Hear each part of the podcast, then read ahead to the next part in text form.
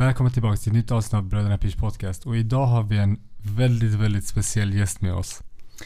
Ja, välkomna och eh, vi visste inte om vi skulle kunna få ihop det här avsnittet men till slut så fick vi ihop det med tider och så.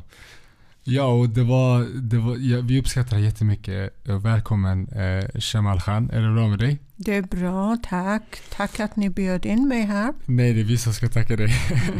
och Shemal Samuelsson är en eh, författare som har skrivit två böcker och eh, det, det, är väldigt, eh, det är en stor ära för mig speciellt att liksom välkomna dig till vår podcast. Och det är väldigt sjukt hur, du kom, alltså, hur det här blev till för att jag skulle bara rekommendera din bok i vår grupp. Jag, liksom, jag läste din första bok och bara shit, den här boken är otrolig. Och sen så sa Gila bara, men jag känner henne. Mm. Och sen så, ja, så nu sitter vi här. Ja, det var trevligt. Ja, men eh, som sagt tack för att du kom och eh, du får jättegärna börja med att eh, berätta lite om dig själv och eh, Ja. lite kort bara vem du är och eh, vilka böcker du har skrivit och så. Ja. Jag heter Shemal Samuelsson. Jag har precis fyllt 60. Eh, Jag är kurd, kvinna från eh, östra delen av Kurdistan, Rojhelat och från Mahabad. Jag är specialistläkare, öron, näsa, hals och är mamma till tre vuxna barn. Jag har skrivit två böcker hittills. Och eh, de skrivna på svenska men bok nummer två är redan översatt till både engelska och kurdiska. Det är väldigt, väldigt stort. Och den, eh, den bok, boken blev jag klar med precis. Och den var väldigt, väldigt jobbig att, att läsa och gå igenom. Och eh, kan inte du berätta lite alltså kort vad, vad dina böcker handlar om? Ja. Jag har ett tema i mitt skrivande och det är att beskriva eh, kvinnors utsatthet på grund av kultur och religion. Eftersom jag själv kommer från en kultur, kurdiska kulturen, där jämställdhet eh, är inte något måste. Det är en fråga som kvinnor måste kämpa för. Och jag har med tanke på den bakgrunden har varit med och upplevt en hel del, bevittnat andra kvinnors utsatthet, varit med om. Så jag bestämde mig att återberätta det här för att genom sanna berättelser få information till omvärlden hur religion framför allt i, i de fall jag skriver om. Och då är det tyvärr islam i Iran genom mullaregimen. Hur det påverkar kvinnor till tragiska öden. Ja, och, och, och ehm, förutom att ehm, den här eh, religionen och mullaregimen som du beskriver ehm, är, är det även att familjen eh, har fått den synen och påverkar eh, kvinnorna i samhället? I de fall jag har skrivit om, jag började ju med första boken som är min egen biografi som heter Min far och min ryggsäck. Den boken har jag skrivit min, eh, om min egen eh, uppväxt ända fram till revolutionen i Iran. Då var jag bara 16 år. Jag är uppvuxen i en familj där min farmor var väldigt, väldigt trogen muslim, väldigt religiös. Men min far var ateist. Och det var liksom en ständig krig i mitt sätt att bli. Jag var äldsta barnet i familjen. Min far vill uppfostra mig som en självständig individ. Att jag ska tro på mig själv. Att för att jag är flicka ska jag inte känna mig mindre värdig eller så. Jag hade sex bröder. Och min far liksom alltid uppfostrade mig och ville att jag ska vara ledare för mina sex bröder. Men däremot farmor kämpade emot min far och hon ville gärna uppfostra mig enligt muslimska normer som en flicka med ja, bevarad heder och you name it. Så det var en kamp. Och, men, men i boken så nämner du att din farmor hon förändrades lite när du blev äldre, eller hur? Alltså hon, hon, hon blev lite mer mjuk och så. med- Ja, ah, hon gav upp mot slutet Ah. eftersom min far och jag vi tillsammans kämpade mot henne, hennes Ah. regelverk. Ja, jag skriver i boken i den lilla staden i Piranshar, Khane, som vi bodde. Jag var enda flickan som cyklade. Mm. Jag var den enda flickan som spelade teater, som Mm. spelade basket. Och Mm. det är allt det här tack vare min fars kamp för Mm. mig och mina rättigheter. Hur, hur, var, hur var det utåt sett? Eller vad upplevde du utåt sett när eh, eh, du fick eh, privile- privilegiet att kunna till exempel cykla Mm. och, och bete dig som en eh, person, en, en Mm. människa och Mm. inte en eh, flicka. Eh, och alla andra runt omkring inte fick göra det. Och Mm. fick du, vad, vad, vad upplevde du? Jo, det var så att eh, jag stack ju ut. Men, nu, nu vill jag inte skryta, men alla som hör och vet om mig vet att min far var en känd person i hela området. Han var en väldigt lyckad, ekonomiskt lyckad människa. Min far var den som tog till exempel alla franska och eh, tyska bilar till Iran. Ekonomiskt eh, var han lite känd och sånt. Och tack vare det tyvärr var det så att ingen vågade liksom titta snett på mig. Ja. Men jag stack ut. Mm. Men eh, ja, av barn i, i min barngäng, kompisgäng var jag omtyckt för jag var inte någon arrogant för att jag hade de här möjligheterna. Tvärtom, jag ville dela. Jag hade lärt mina eh, tjejkompisar att cykla på min cykel till exempel. Jag ville dela med dem. Mm. Det var inte så att jag kände mig överlägsen. Så, så du har alltid känt så att du vill liksom dela med dig av den styrkan du fick av din, papp, av din pappa? Att, att andra kvinnor också ska ta efter? Det var det. Min pappa lärde mig från väldigt, väldigt tidigt stadiet att jag ska alltid prioritera andra före mig.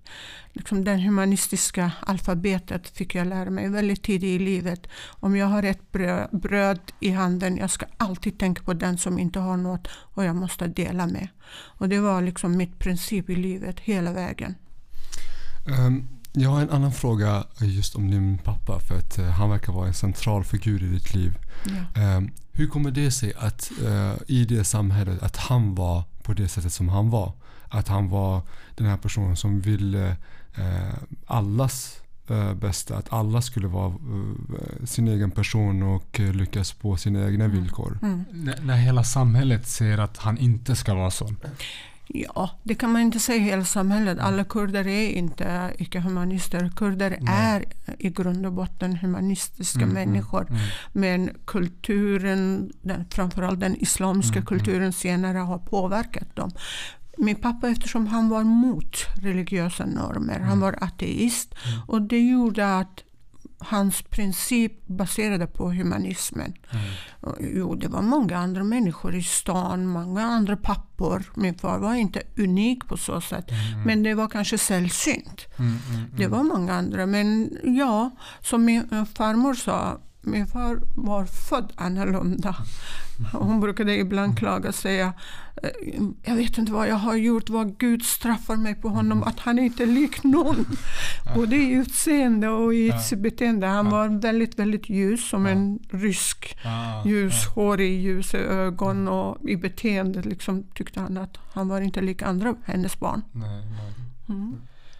Men heter det, vad var det som gjorde att du skrev de här böckerna? Liksom? Alltså, Ja. Dels från ditt egna liv men även de här kvinnorna som du har träffat. För ena är Mm. ju, första boken handlar ju om, om din, det är ju din självbiografi. ja, Och det ja. andra är om de här kvinnorna som du Precis. träffade. Ja. Ja, hur jag började.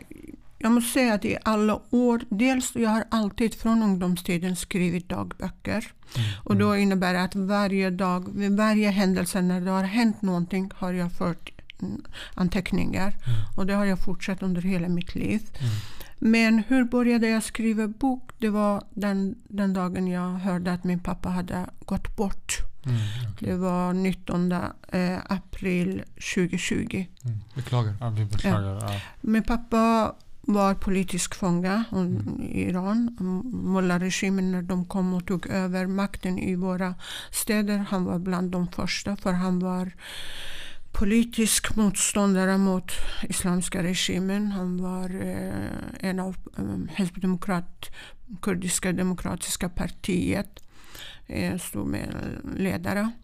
Så, och han satt i tio år i fängelse och blev torterad. Så när han släpptes på grund av att han... De sa att han har Alzheimer men det var inte. Det var för att han hade fått så mycket tortyr och Mm. skador på kroppen.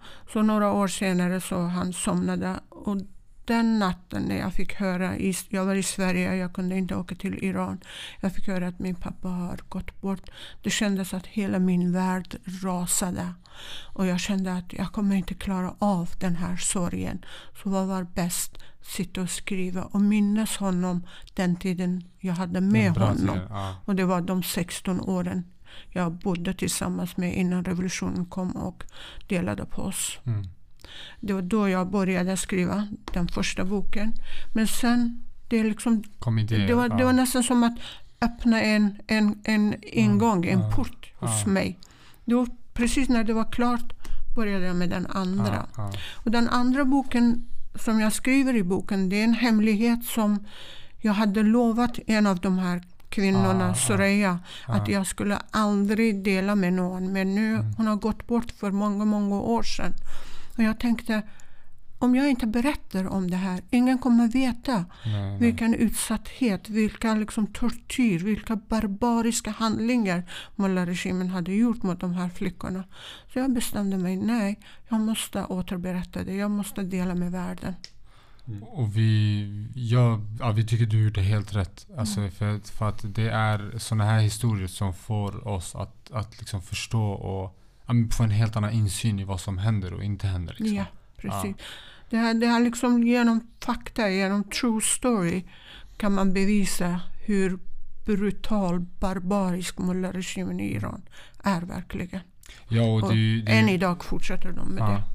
Och, och du, alltså, du har ju en insyn som få mm. har. För ja. du har gått igenom det, du har träffat kvinnor som har gått igenom det. Och som du säger så kvinnorna får gå, gå igenom vissa utmaningar som men, männen inte får och vice versa. Så, mm. ja. Och det är fortfarande, det, jag, jag, jag, har ju läst eh, mycket om det här som det här pågår ju fortfarande. Ja. Alltså mot politiska motståndare. Ja, ändå mot, värre. Ja. ja. Så det, det är inte någonting, även om det här är från din tid när du var yngre, ja. så är det inte så mycket som är förändrat egentligen. Nej, det blir det sämre. Det var, det var därför det var revolution eh, nyligen mm, som, ja, det, vi minns inte ut till eh, en fullständig revolution och att eh, de föll. Men, ja. Och den revolutionen började kvinnor. Det, det kommer om det händer. Tyvärr, man ser inte så ljust på situationen i hela Mellanöstern och framförallt i Iran eftersom det är inte bara en, en makt i Iran. Det är många andra runt om som stödjer den. Men om, om regimen i Iran ska störtas, vilket jag hoppas, hoppas innerligen, den kommer störtas via kvinnomakten, kvinnorevolutionen. Mm.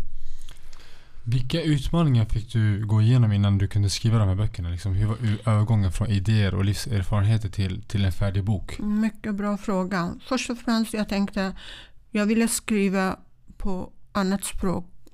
Engelska eller svenska. Mm.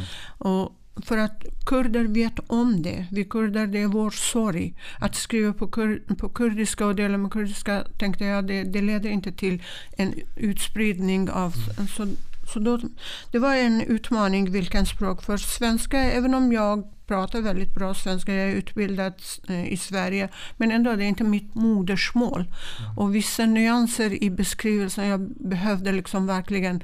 Men tack vare min man som är svensk mm så han äh, hjälpte mig väldigt mycket. Så jag började skriva på svenska och han fick gå igenom första utkastet och göra språkkorrigeringar och därefter skicka till någon som är mer med författarperspektiv, lektorsläsning. Mm. Det, det, det, var en utmaning, just val av språket. Mm. Eh, och sen när jag väl skrev och skickade till flera förlag den här typen av story inte kulturen för den här typen av berättelser finns inte i, i nej, Sverige. Nej. Så jag fick avslag. Jag skickade till 19 förlag, bokförlag, mm. den första boken.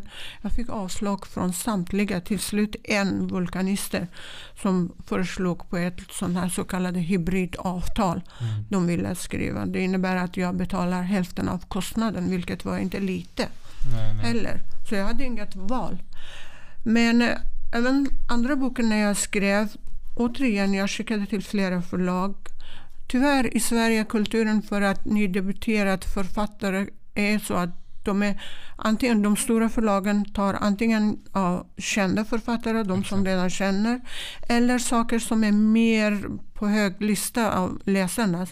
I Sverige läser man mest deckare Ah, exakt, eller exakt. fiction stories eller romaner. Det här sanna berättelser, så här jobbiga berättelser, den kulturen Det finns inte, det är inte lika populärt. Ja. För det, det konstiga är att återigen, den boken fick jag publicera via en hybridavtal. innebär att jag betalar. Men så fort jag skickade till England, den blev godkänd som traditionell. De betalade för. Är det sant? Jag Ah, fick, jag fick ah, betalt för att den boken ska skrivas på engelska. ah, Det är liksom kulturskillnad. ah, Mm. ah. Och eh, förutom utmaningen med språket och eh, utgivningen, själva skrivandet och själva bearbetningen av eh, det blir ju som en det trauma och sorg som du går igenom när du skriver. Igen och igen. Ja, ja. Och du måste hela tiden tänka tillbaks och genomlida saker och ting. Ja. Hur var den bearbetningen? Det var, ja precis som du säger, det, det är en bra bearbetning. Framförallt den första boken. När jag satt, dels fick jag lite stöd av mina anteckningar, gamla bilder. Jag skickade mm, mail till mina syskon och frågade hur var det, det året då, det året. Jag satt många nätter när jag skrev. Jag grät. Jag grät mycket. Jag hade en bild av pappa framför mig. Och jag ville liksom känna honom levande hos mig när jag skrev. Det var väldigt jobbigt. Jag grät många gånger. Men sen när jag skrev den andra boken. Den andra boken har jag en dagbok som är minst lika tjock från de åren. Jag, jag hade inte så mycket problem med att Nej. minnas detaljer. Där fanns det. Men än idag, efter kanske tionde gången jag har läst hela boken för att korrektioner genom, jag fortfarande gråter i vissa scener där jag läser Sorayas brev, avskedsbrev, Mm. där hon skriver hur Mahnaz somnade. Jag fortfarande kan inte liksom hålla tårarna och jag gråter. Det är en bear- bearbetningsprocess. Mm. Men eh, den försvinner inte. Det är ett sår som finns, som blöder ibland. Sen så pratade du om det här med språket, att få ut eh, det här på svenska och engelska och sådär. Eh, att få, få fram, det spelar ingen roll om man kan språket väldigt, väldigt bra, man har Mm. kommit i ung ålder eller så. Mm. Eh, att få fram vissa känslor via beskrivningar. Ja. Hur, hur, hur kunde du bearbeta just det? Vissa, vissa känslor, precis som du säger, vissa meningar har jag behövt skriva om, korrigera, ta bort, reglera flera, flera gånger för att bli nöjd med just den känslan som jag kände inom mig på kurdiska. Och jag kände okej, den här meningen på svenska talar ordentligt. Eller den här meningen på engelska. Jag måste säga på engelska var lättare. För engelska parallellt med kurdiska har varit en dominant språk hos mig. Jag fick gå på engelska kurser och skolor och privatlärare redan i väldigt, väldigt tidigt stadie. Och det är också tack vare min pappa. För han hade drömmar för mig att jag skulle plugga utomlands utanför Iran. Så han grundade ett bra, bra bas liksom för mig. Jag kunde, när jag kom till Sverige jag pratade flytande engelska. Och eh, under den här processen, eh, du nämnde lite din man eh, som hjälpte dig, men under den här processen, hur var det inom familjen och nära och kära när du skulle skriva böckerna? Tog du hjälp eller höll du tyst om det och gjorde ditt jobb? Hur, hur var den processen? Ja, jag, jag fick enorm, enorm mycket stöd av min man. Både när det gäller språket, svenskan, men när det gäller att vi båda är läkare. Vi jobbar. Mm, min son är 20 år. Han, han, när jag började skriva han gick fortfarande i skolan. Men jag fick väldigt mycket hjälp och stöd av honom. Men när det gäller skrivandet och minnessaker, jag har min yngsta bror i Västerås i Sverige, Abbe. Så jag fick väldigt mycket stöd av honom också. Även om han var väldigt liten när de här händelserna hände. Men han fick ringa till våra äldre syskon, mamma i Kurdistan och fråga, skriva saker, begära dem att skicka bilder från den tiden. Så han har varit med hela tiden och stött mig i den här processen. Så jag tackar honom härifrån verkligen. Men vet du, alltså hur, hur jobbigt... var Jag vet inte, vi, vi, jag har säkert frågat det här, men var det så här någon gång du kände så här, men jag vill inte skriva de här böckerna för det är för jobbigt att gå igenom de här sakerna igen? Eh, inte för mig, men när jag skrev Fängelsevakten, jag grät så många gånger. Ibland jag vaknade klockan två på natten och då var jag skrivsugen så jag satt och skrev men min man kunde vakna av att jag gråter. Och då han flera gånger han sa är det inte bättre att du lägger undan nu ett tag, vilar, kommer över, hanterar det. Men jag kände om jag liksom lägger ifrån mig, jag kanske blir svårt att komma tillbaka till. Så jag, jag körde på. Jag har gråtit väldigt många gånger på överskrivandet. Men jag körde på, jag fortsatte och jag kände det är precis ett sätt att bearbeta den sorgen. Jag har hittills dolt liksom begravt den Mm, någonstans där i djupet inom mig. Men nu kommer den upp. Då är det lika bra att jag låter den blöda. Jag låter den få mig att gråta och vara ledsen men bearbetat klart. Är det, är det någonting inom de här berättelserna som du har skrivit, är det någonting som du har hållit eh, för dig själv för du tycker att läsarna kanske, det blir för mycket för läsarna? Ja, jag kan säga i den boken Fängelsevakten. Jag har, jag har bevarat, besparat läsarna från vissa scener som jag vet hur jobbigt det, det har varit och är för mig. Så jag har inte beskrivit i detaljer till exempel hur eh, Sorayas död gick till, hur Manas död gick till. De scenerna har jag besparat verkligen Mm. läsarna. För det är så barbariskt att det, man kan tro att det är bara en mardröm man Mm. går igenom. Mm. Det, det har jag gjort. De har jag besparat för mig själv. Det, det är förståeligt. Och, och, men känner du att eh, alltså efter och innan du har skrivit böckerna Känner du att det har varit skönt i efterhand att få ut allt och att du har bearbetat det på ett annat sätt och känner dig liksom, amen, att du mår bättre eller vad man ska säga? Ja, jag känner att först och främst jag kände som en plikt att återberätta vad Manas och eh, Soraya och de här kvinnorna blivit utsatt för av mullaregimen i Iran. Så jag kände att jag måste göra det. Och om det här med min far också kände jag också att det var en plikt. För han gav mig så mycket på de 16 åren vi fick bo tillsammans. Han gav mig så mycket. Han skapade den grunden jag är idag.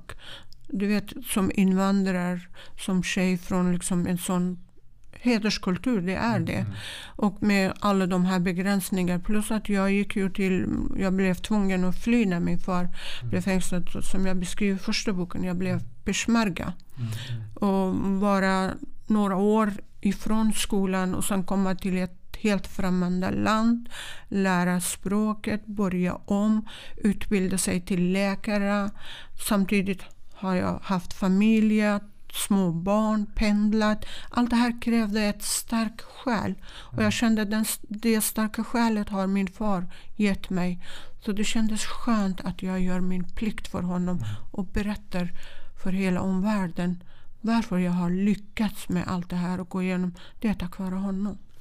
Ja, Alla pappor i kurdiska eller så kallade hederskultur är inte så dåliga som beskrivs. Så Aha. min pappa var en bland många. Det finns många, många män i våra kurdiska kultur som verkligen kämpar med sina döttrar, med sina systrar för att ha jämställdhet. Ehm, vi, alltså, inom psykologin så brukar vi prata, eh, pratas om eh, att saker och ting eh, när, man, när man tänker tillbaks att man kan an, antingen försköna det eller, eller un, trycka ner det. Ehm, och det du beskriver med din pappa och, och vad han har betytt för dig. Eh, kan det vara det du beskriver i din bok om honom att det är till och med en underdrift? Eller att du kanske har fått sån bild av honom att du har fått den här styrkan. Att du kanske överdriver hans styrka. Men jag, alltså jag vill bara... eh, Typ Jag förstår. ja. Jag förstår. Nej, det är, det är en skön känsla för mig Mm. att för första gången jag fick först och främst för mig själv beskriva honom, minnas honom och sätta ord på vad jag har känt om honom, av honom. Det var väldigt skönt. Mm. Det var en bekräftelse med, av massor med känslor, massor med tankar som gick hela tiden inom mig. Jag har inte kunnat någon dag, jag kan inte minnas någon dag där, även om för en kort stund, jag har inte minnats min pappa. Mm. För i olika sammanhang blir jag påmind. Först och främst inte minst för att jag har väldigt många karaktärer som jag börjar märka så lik honom. I min bedömning av saker och ting, i min syn på människor, i min liksom, hur jag hanterar stress, hur jag gör. Folk börjar också, de som känner min pappa, säger Gud vad du är lik din pappa. Och det gör att jag, jag minns honom varje dag. Och jag kände att genom att sätta ord på hans karaktär, hans ideologi i den första boken. Jag fick känna mig själv lite bättre också. Exakt, du sätter ord på det, du sätter ord på dig själv också Ja, medan du sätter ja, ord på... det är det. ja. Ja. Och en grej som ja, med din pappa, det när jag var yngre, jag spelade fotboll. Och Ja. jag brukade alltid idealisera fotbollsspelare när jag var yngre. Men när jag blivit äldre så har jag insett att det är inte så smart. För många av dem är väldigt speciella människor, minst sagt. Men när jag läste din bok om din pappa. Det var en av mina, alltså sen jag blev vuxen, där jag kände så här, men jag vill bli som honom. Mm. Jag vill bli en sån pappa där min, om jag får en dotter, där hon ser mig som wow, alltså vilken pappa jag har haft. Förstår Ja, du? Att, att känna sån stolthet som du har känt för Ja. honom. Så eh, han blev typ lite av en idol för Vad mig. glad jag är att höra ja. det. Vad glad jag blir att höra det. Och det är sant. Ja, eh, och det här med att ehm, eh, när du bearbetade och sen satte ord på det. eh, och nu när du, för, för att jag antar att du hade inte kunnat, du har inte kunnat sätta ord på det fram tills du skrev boken. Helt rätt. Och när du satte ord på det och verkligen titta på boken. Kan du bara gå igenom den här processen och bara okej, nu, nu, nu har jag beskrivit min pappa, nu har jag beskrivit mitt liv. V- vad är det för känsla, vad är det för idéer som kommer fram efter det och vad är det Mm. för utveckling som du gör som person efter det? Precis. Genom att sätta ord på pappas idéer framförallt om mig och hans önskemål om mig, hans drömmar om mig. Det, det, det ger mig mer, mer styrka att själv liksom känna okej, de här målen har jag. De här har jag kunnat komma till, till exempel det här med utbildning och sånt. Men de här andra målen har jag en bit kvar. Det, det visar lite mer klarhet och tydlighet för mina mål som är kvar att uppnå. Mm. Och det är genom just att kunna definiera pappa, pappas drömmar om mig, för mig. Och eh, hur har din eh, utveckling som person, hur din pappa har eh, uppfostrat dig, hur har det smittat av sig på eh, men framförallt dina barn och eh, de som är nära dig? Ja. Ja. Jo, jag har, jag har ju två döttrar och en son.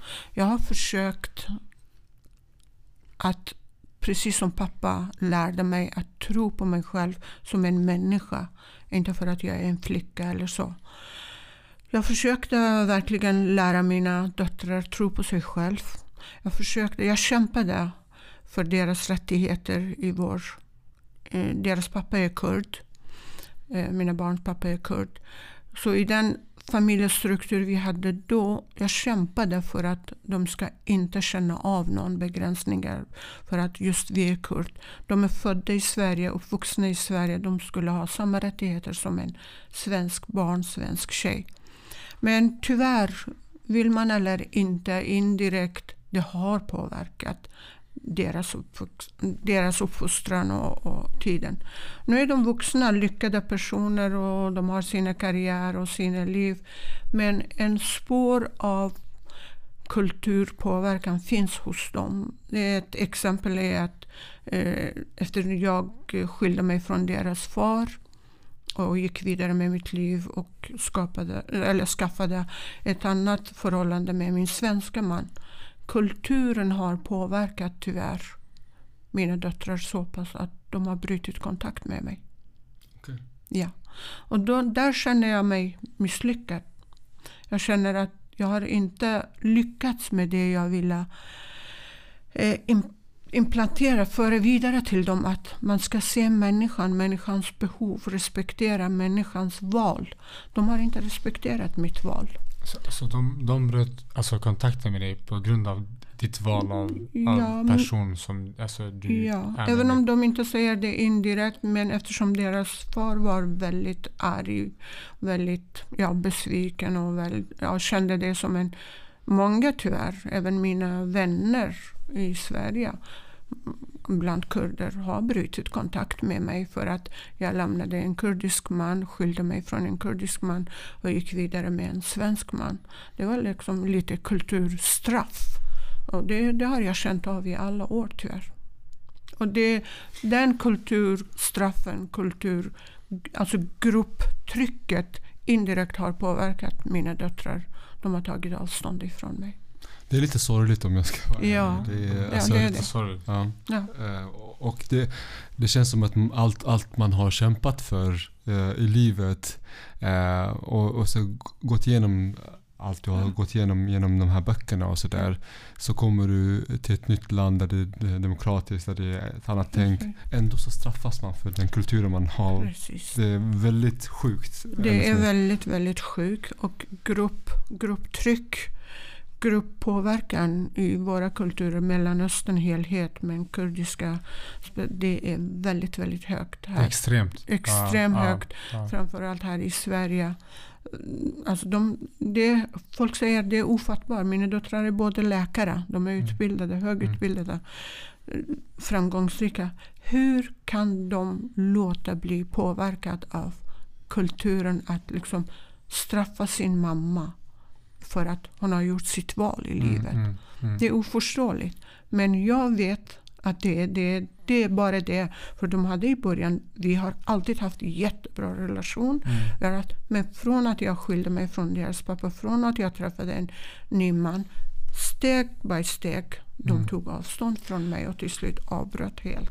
Ja, för, jag, för mig var det, alltså jag blev chockad när du sa det. För att i boken så, alltså det verkar ju som att ni har en jättefin relation. För Ja. till exempel när du flyttade till London så eh, din dotter saknar dig jättemycket och, och sådär. Så liksom i boken låter det som att ni har en jätte, jättefin relation. Så därför blev jag, jag blev jättechockad när du sa det. Jag, Ja. ja. Jag har alltid haft jättefin relation. Du vet en mamma, framförallt en mamma. Och framförallt eh, jag själv inte hade min mamma. Mm. För jag var under, i i boken beskriver jag, jag var under två år när mina föräldrar skildes Mm, för att de var så unga.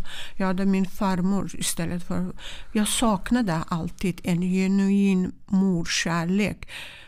Och därför när jag fick barn själv, mina barn var allt jag hade. Mm. Jag gjorde allt för att de ska inte sakna någonting. Mm, mm, mm. Med kärlek, med allt.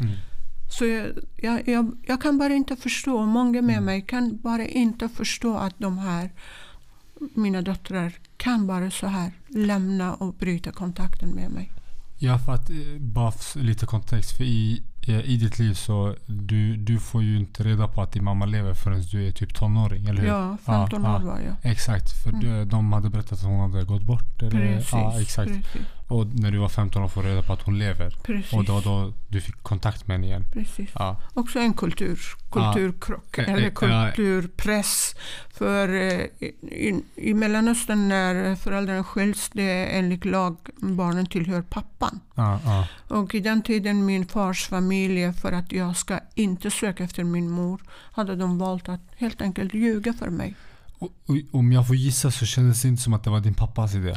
Nej, min pappa Ja. var, jag beskriver i boken, Ja, den dagen ja. jag fick ta reda på och jag kom hem, han grät, han tog mig till Eh, eh, bilen exakt, och han han- berättade hela exakt. storyn. Exakt. Han var inte medverkande, men Nej. hans föräldrar och runt om och syskon och alla ja.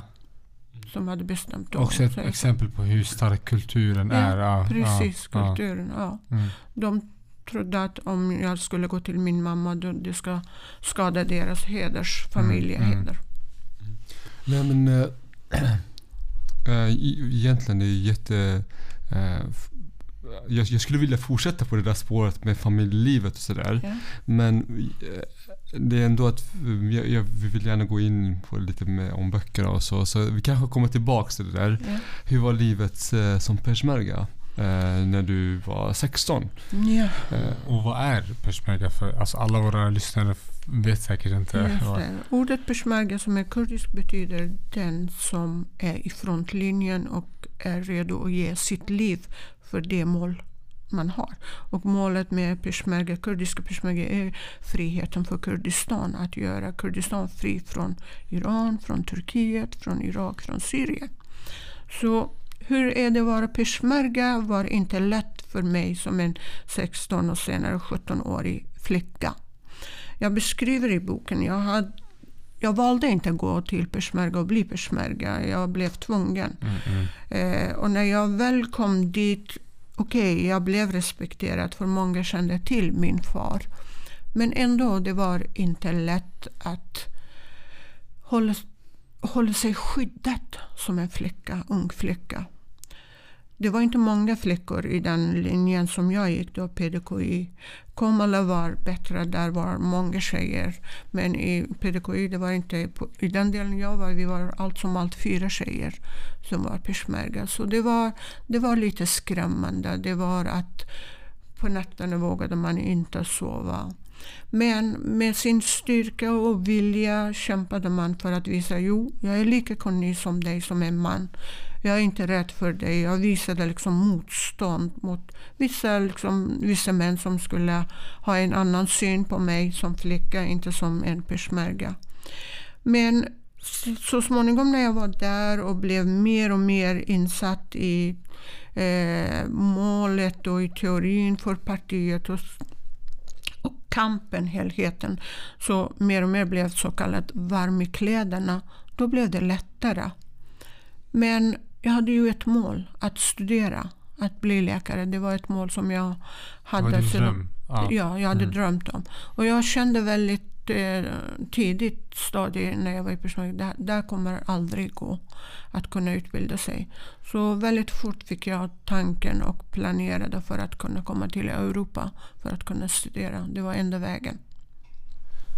och och, och ehm, den tiden som peshmerga. Eh, vad har du fått med dig därifrån för erfarenhet? Vad har du fått med dig för... ehm, alltså i, med i ryggsäcken så att säga? Mm. Jag lärde mig mycket positiva saker. Att, att vara mycket mer disciplinerad i min vardag. Som peshmerga man gick igenom en en väldigt tuff militär kurs och övningar på över tre månader. Förutom att lära sig använda vapen. Men att lära sig från klockan fem på morgonen planera ditt liv i i liksom sekunder och minuter för att du ska inte missa någon minut utan planering.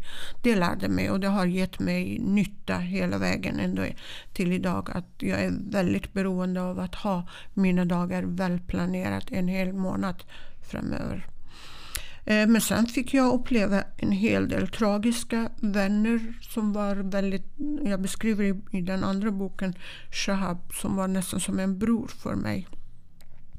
Han blev ju stupad och blev martyr. Jag fick förlora många nära vänner. Jag fick bevittna folk som blev skjutna och döda. Jag fick hamna i krig. Jag blev tvungen att skjuta. Men jag vet inte om jag har träffat någon, skadat någon. Men fienden på 100 meter från oss. Jag har hamnat i krig och var tvungen att liksom även använda vapen, vilket jag hatar. Använda vapen, men bara för självförsvar har jag gjort det. Och alltså, du har gått igenom så otroligt mycket. Mm. Och hur, hur, liksom, hur bearbetar man sånt här? Alltså, gör du det bara eller liksom, är det något du tänker på? Eller, för du har gått igenom så otroligt mycket. Ja, jag kan säga så här. Jag kom ju till Norge först. Exakt. Och där, eftersom jag var så ung och jag inte hade någon familj, jag fick ett par norska föräldrar. Ja, exakt. För exakt. som jag skriver i boken. Och via mina norska föräldrar, jag gick eh, i över ett år jag gick på psykologsamtal. Ja, okej. Jag fick liksom berätta, men jag kan säga så här, jag berättar ingenting om det som står i bok nummer två. Ja, inte okej. Det här med Soraya och de här kvinnorna. För jag kändes hela tiden, det här är en hemlighet. Jag har lovat dem. Jag ska bevara, jag ska inte tala om. Jag var inte mogen för att prata om dem med någon. Mm. Men jag pratade om mina egna trauma. Till exempel att i ett krigtillfälle där någon god vän liksom som hade ryggen mot mig blev skjuten och hamnade på mina axlar. Det var en enorm trauma. Jag hade under lång tid mardrömmar. Så den fick jag bearbeta genom psykologsamtal. Mm, mm. Ja. Och äh, äh, när, äh, den här perioden när du kom till Norge och äntligen blev jag menar alltså, du kom till tryggheten. Yeah. Den här krocken, just den här krocken med att komma från så pressad kultur. Mm. Eh, vara peshmerga och vara i krig och vara i mm. frontlinjen och allt det här. Mm. Till att helt plötsligt komma till något jättelugnt. Ja. Hur, eh, bara, bara den här... Kan du beskriva det här? Det, det, det, var som dag och natt. Det var en sån stor skillnad.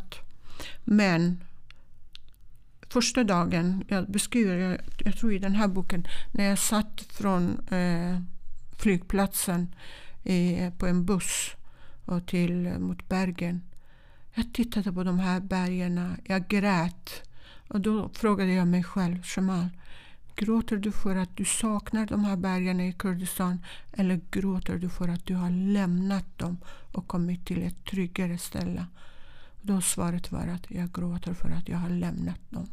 Och jag bestämde mig, jag ska liksom ha varje dag för att steg, ett steg närmare mina mål. Oavsett hur svårt det blir, oavsett hur kämpigt det blir. Men jag ska inte missa en enda dag utan nytta och närmare mina mål. Och det gjorde jag.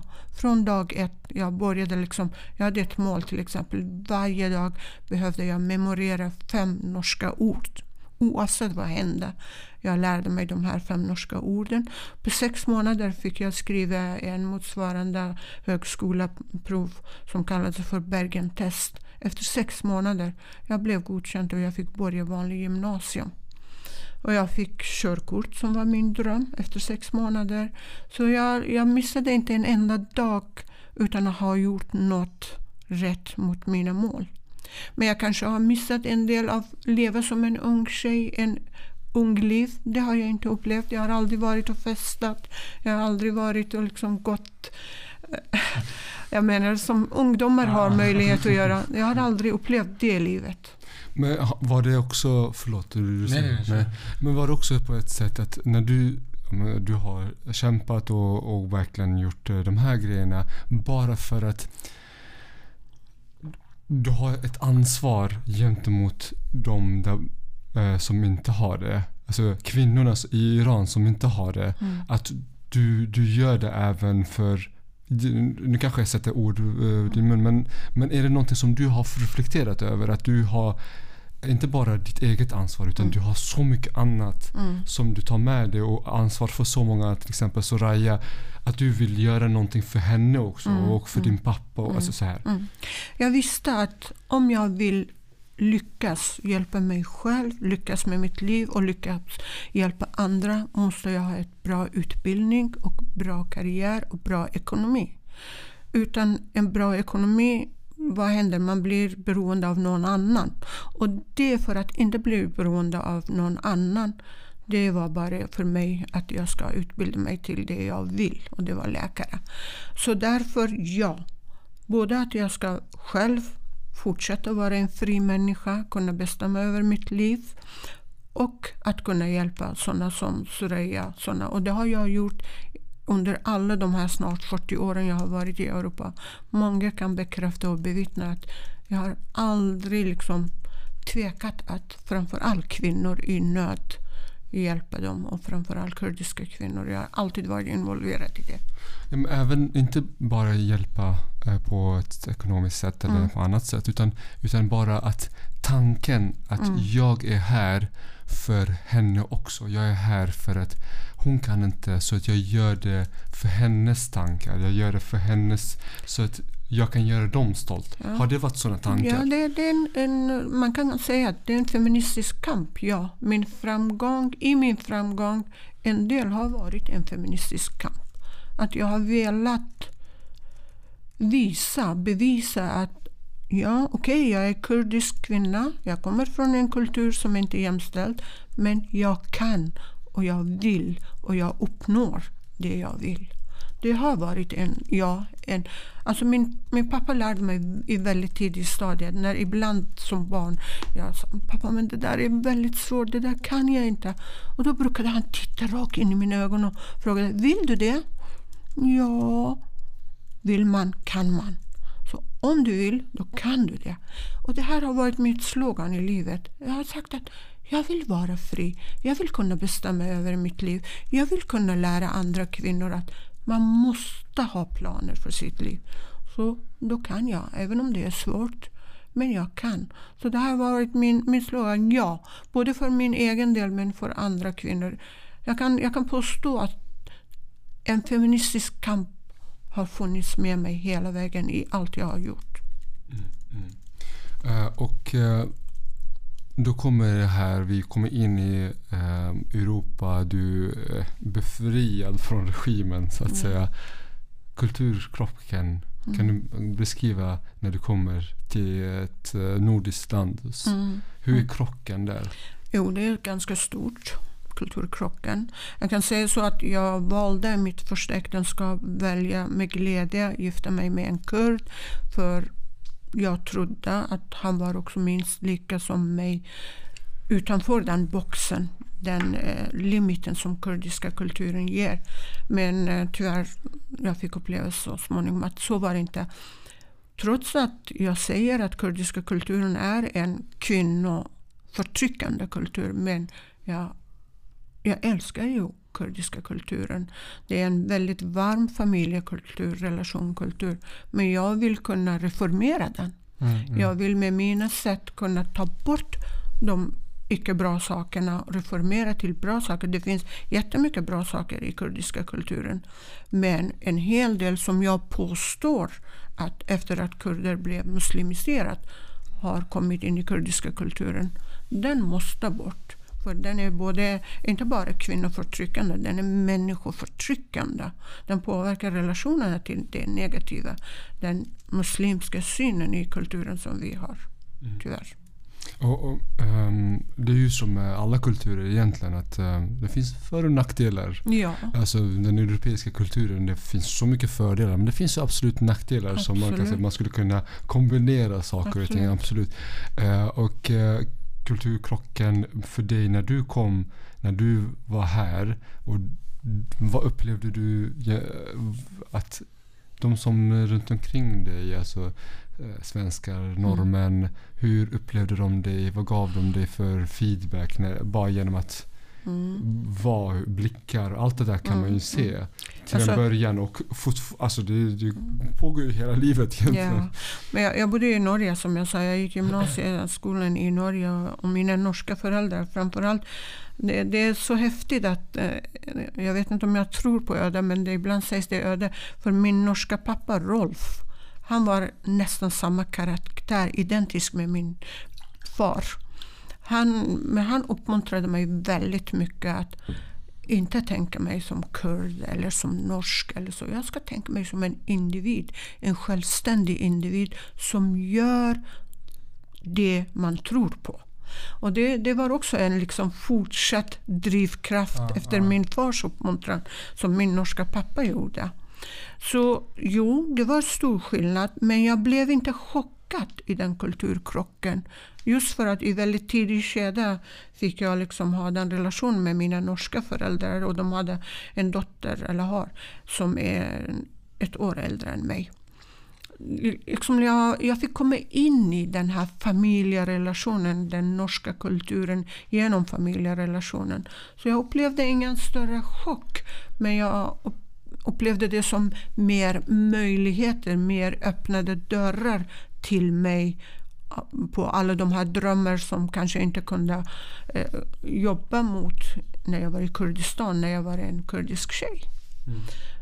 Jag, jag, kan inte säga att jag har upplevt någon chock av den här kulturkrocken. För jag kom in så smygande och mm. ganska ung var jag. Jag var 19 år. Mm. Så det kändes inte som någon chock. Och det var slut på del ett. Del två kommer nästa vecka och eh, tack för idag. Vi ses nästa gång.